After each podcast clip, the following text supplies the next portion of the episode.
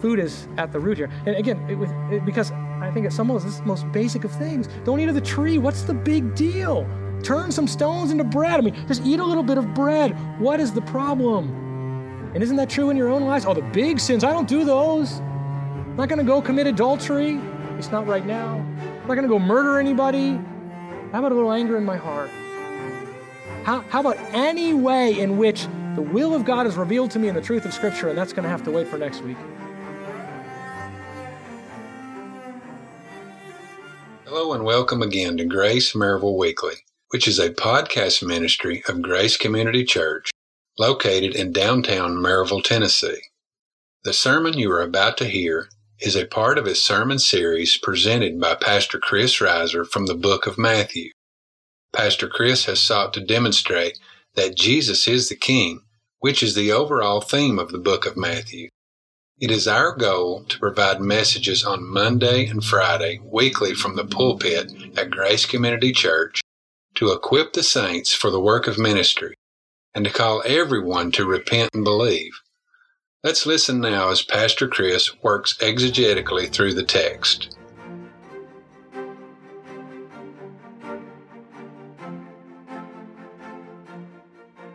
And the Lord said to Satan, Have you considered my servant Job? For there is no one like him on the earth, a blameless and upright man, fearing God and turning away from evil. Then Satan answered the Lord, Does Job fear God for nothing?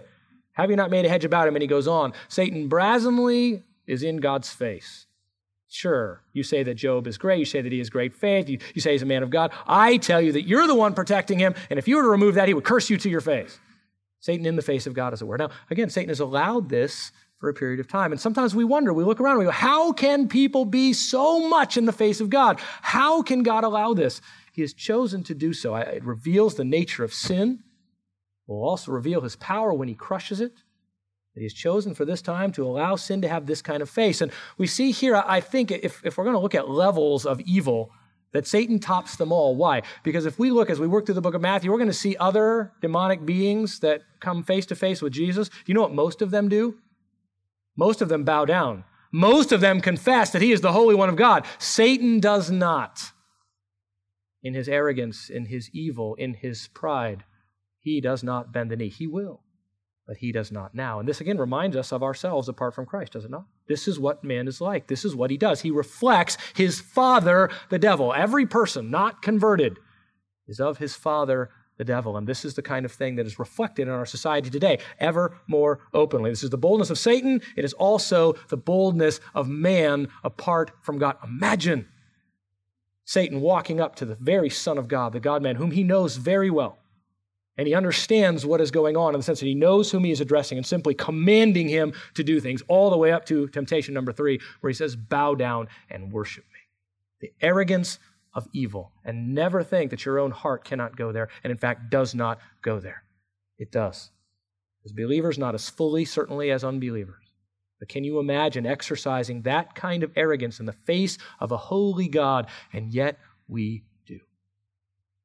so let's be reminded even here that Satan's pattern is our own unless it is tempered by the nature of Christ and the truth of the Word of God, the craftiness and the boldness of the tempter. Now let's look at the king's temptation. First, the challenge, Satan's challenge to the king. This is what he says If you are the Son of God, command that these stones become bread. The if here is probably not Satan questioning whether he is the Son of God, simply saying, since you are, that's the idea of the if there, since you are the Son of God, then do these certain things. Remember, it has just been said, God himself has stated at Jesus' baptism, This is my beloved Son in whom I am well pleased. This has been made evident. This is who Jesus is as the God man, still and yet the beloved Son of God. So he's saying this you have certain prerogatives as the Son of God. This is who you are. Why are you out here in the wilderness? Starving. Why are you out here hungry? You're the Son of God. Take care of yourself. Where's the Father? If you truly are the God man, if you are God in human flesh, then exercise your rights as God and refuse to be put in this position. Here you are, lonely, out in the wilderness, hungry. How can it, essentially, what seems to be said here is, how can you, as the Son of God, be in this position? You need to change it. If you are the Son of God, then command these stones to become bread. You have the power and right to meet your own needs. D.A. Carson says Satan was not inviting Jesus to doubt his sonship, but to reflect on its meaning. Sonship of the living God, he suggested, surely means that Jesus has the power and right to satisfy his own needs. Essentially, he's saying, Remember who you are. Have you heard that whisper? I'm talking about an audible whisper in your ear. I'm simply talking about the whisper of your own heart, which says, Who are you that God should teach you to treat you like this? Who is God that he would treat you like this? How could he put you in these circumstances? You you're important. You matter. And so, why is God doing this to you? Change it. Do something different. You deserve better. That's essentially what's being said. If you are the Son of God. And is that not the root of most of your sin? I deserve better. God, how could you have done this to me? Why am I in these circumstances? Why has this happened in my life? Why am I like I am? I look in the mirror and go, I don't like that. I look at my circumstances. I don't like that. Here, Jesus in the wilderness alone, hungry, could easily have said, I don't like that. I'm on, my, I'm on a mission. I'm the Son of God. I've come to save the world, and here I am, hungry. Unless you think a man couldn't think that way, he could. That's why Satan appeals to him in this way through the physical hunger and referencing his very deity to say, fix this situation. Please understand that although we cannot fully know what is going on in the heart of Christ here, we know that he was fully man and fully God, that he did not have a sin nature and yet had the weakness of flesh. This temptation is broad because the tempter knows that it will have impact. Otherwise, it wouldn't be brought. He knows and understands that this is true. So he says, If you are the Son of God. And now we see Satan's command to the king. Satan, the tempter, commands the King of Kings and Lord of Lords, the God man. He commands him. This is in the imperative. He says to him, Command these stones to become bread. It's a command for Jesus to make a command. Do what I say. You're the Son of God. Why are you starving? This is ridiculous. Where is your Father? Why are you acting like this? You're the Son of God. Make these stones, probably points to the, the rocks that were around. Turn these stones into bread. He commands him. What audacity for Satan to command the King of Kings and Lord of Lords. And yet, this is what he does. He commands him to sin. He commands him to go against the will of the Father. Why? Because this is the command of Satan, not God. It's not God that has told Jesus to turn the stones into bread. Could God have done that? Certainly. Is it wrong for Jesus to exercise his deity? Absolutely not. We see that he does this in other places, many of them. He feeds 5,000 people, probably more like 20,000. He feeds 4,000, probably more like 16 or 17,000 by miraculously providing for them food. So why can't he just turn a couple of stones into bread now? Because it's not the will of the Father at this time. It's the will of Satan that he do it at this time. And so he must refuse. And he does. And he does. It is not the time to use miraculous powers to produce food. Now, what are the implications? So, Satan's then implications to the king. What is he really saying to Jesus? There's at least four. I'll mention them briefly as we move towards Jesus' answer and response. It seems that he is at least saying, reclaim your divine prerogative. He is, he is telling the king he needs to re- reclaim his divine prerogative. Jesus should be acting as the beloved Son of God. He shouldn't be going hungry. He shouldn't be without food. He should have the right to have an independent exercise of his attributes of deity. Simply do what you are the Son of God and can do. The purpose, says MacArthur, of the temptation was not simply for Jesus to satisfy his physical hunger, but to suggest that his being hungry was incompatible with his being the Son of God. Satan's aim was to entice Jesus to use his powers rightly, or excuse me, to use powers rightly his, but which he had voluntarily abandoned to carry out the Father's mission. Reclaiming them for himself would deny the self abasement implicit in his mission and in the Father's will. Israel demanded its bread in the wilderness, but died there. Jesus denied himself of bread, retaining his righteousness, and lived by faithful submission to God's word. That's D.A. Carson. Now, very fascinating that this is similar to another time when Jesus is tempted as he goes to the cross, where it's not Satan, we don't see Satan directly tempting Jesus, but Jesus is tempted through the cries of the people as he hangs on the cross. Listen to Matthew 27 40. The people were walking by saying, you are going to destroy the temple and rebuild it in three days. Save yourself. If you are the Son of God, come down from the cross. Exercise your divine power and right not to die. Satan is starting off with the temptation exercise your power and divine right not to be hungry, not to have to suffer through these things that you are going to face. Really, those hunger pangs being what? Certainly, Jesus had been hungry before. but as he enters into his ministry, are really the, the beginnings of the sufferings that he will face. You don't have to do this. Turn the stones into bread.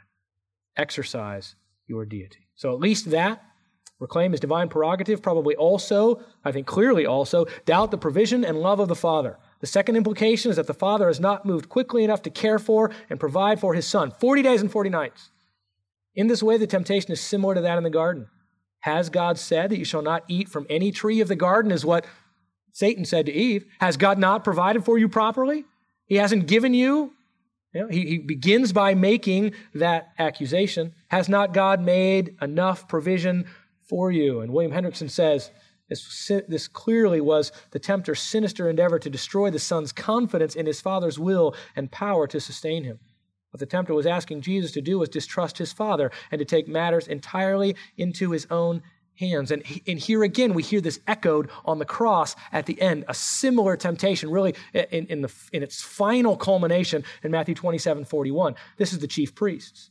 The chief priests, also along the scribes and elders, the religious leaders, were mocking him, saying he saved others.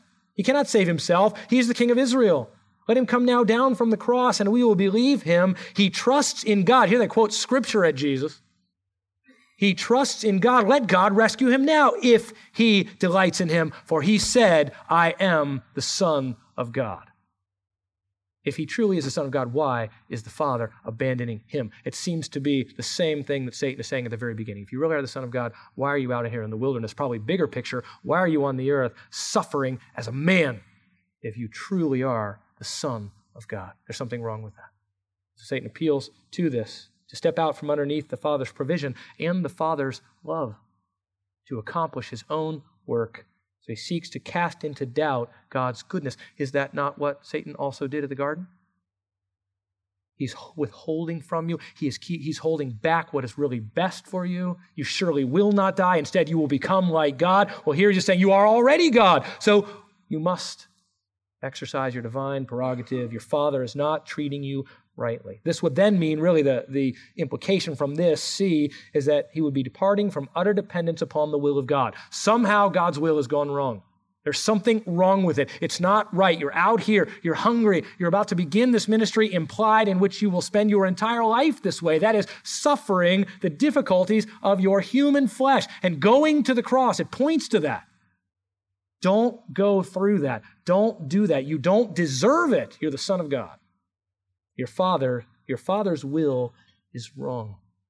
Your Father has gotten it wrong.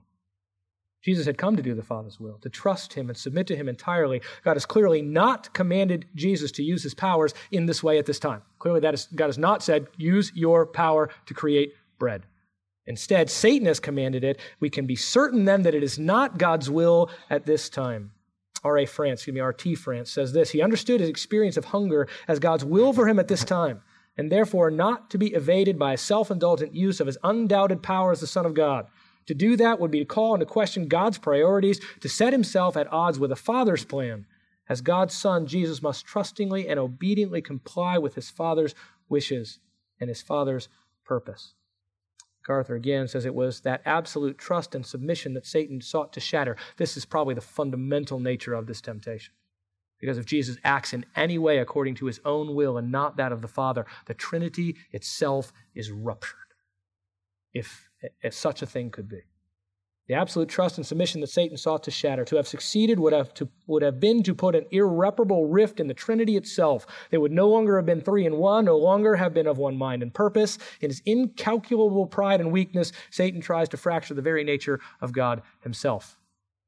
Because as Jesus come as, comes as the God man, Satan sees this as an opportunity to actually bring that about. Could he have? Would it ever have happened? Well, it didn't happen. And we understand the impeccability of Christ, that he could not ultimately have sinned, yet the temptation to do this is very real, based on the weakness, the, the physical weakness that is present, and the nature of the ministry that Jesus will undergo. And, and we know that Jesus understood where he's headed. This is just the beginning. Perhaps he is contemplating even here the three years that he will go through all of these things, ever increasingly difficult until he reaches the final difficulty of actually having the Father turn his back on him as he bears the weight of the sins of the world. All of this, I think, in mind as Satan works hard to try to get Jesus to abandon this foolish to Satan proposition at the very beginning. Turn the stones into bread. Act like the Son of God. Act like who you really are. You deserve better. Again, this cry rings out in all of your ears continually throughout the day, throughout the week, throughout your life. You deserve better. Exercise who you really are. How many books could I hand you that tell you to do that? You walk into any bookstore, and if you walk into any Christian bookstore, these are the books that you will see. Your best life now. Right? Turn the stones into bread. Stop going through this difficulty. You don't deserve it. And then, probably summing all of this up, or really a, bigger, big picture as we maybe draw back a little bit to, to get the overview, the scope of what is happening. Certainly, Satan was seeking to get the second Adam to, say, to fail like the first Adam did. Remember that Jesus is our representative, that he is the one who comes to live the life that we could not live, the life that's, that Adam could not and did not live. Well, Jesus comes as the second Adam to accomplish that. Satan understands this and is seeking to get him to fail, even as he did the first Adam at the very beginning. Again, William Hendriksen, it was a wicked attempt to cause the last Adam to fail, even as the first Adam had failed. In both cases, in connection with food consumption. Isn't that fascinating?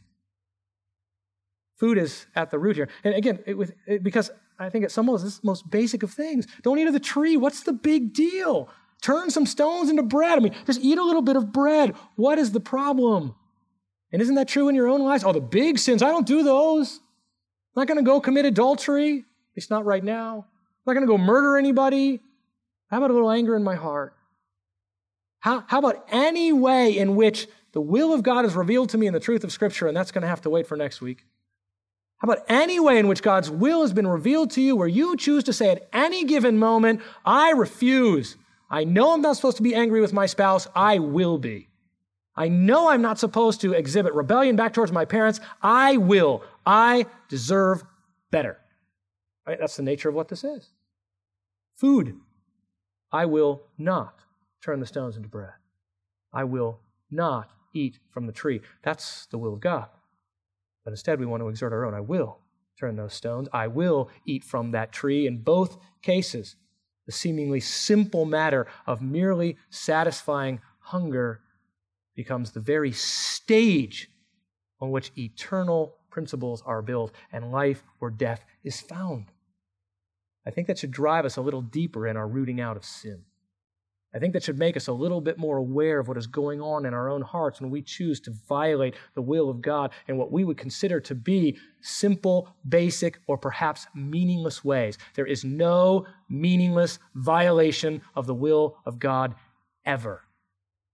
All the way as basic as I will not exert my seeming right to eat when it is not the will of God. What does Paul say? Whether I eat or drink. I do all to the glory of God. That is the scope of the Christian life, and that is what Jesus is modeling here. The scope is down to the very basics of, of, of the most fundamental human desires, even that of eating This was not one of the reasons why the Holy Spirit caused Jesus to be tested exactly like this, that as the representative and Savior of all of his people, he must in their stead triumph over temptation instead of succumbing to it as the first Adam had done. The Pillar commentary, excellent commentary on Matthew, says, What every, or excuse me, with every tree of the garden for food, Adam fell. With desert stones mocking his hunger, the second Adam conquered. And that'll have to be for next week as we consider the nature of Jesus' response. How did he fend off this attack of Satan, which to us seems, in one sense, so very basic? Just exercise a little bit of power to eat some food because you're actually hungry. What can be the sin in that? How could that possibly be wrong? Oh, you know, it's us with a big picture. We're looking at this, knowing Scripture and looking at Matthew and seeing that it's Satan and seeing that it's Jesus and going, of course this is wrong. You guys, would that you would see your own temptation so clearly. Would that you would see your own propensities to sin so clearly, and yet Scripture reveals them to you in that way. If you will search it, if you will know it, if you will take hold of what of the provision that God has given you. So as, as we come to communion this morning, I think perhaps we are, are brought to, to, I pray, a little bit more sensitivity when it comes to the nature of our sin. very simple decision to say, I will eat, I will change the stones to bread, I will provide for myself outside of the will of God, is the very nature, it's the very fundamental nature of the evil of Satan himself. I will, rather than God wills. So, James, if you'll come, let's, let's consider communion seriously in light of this this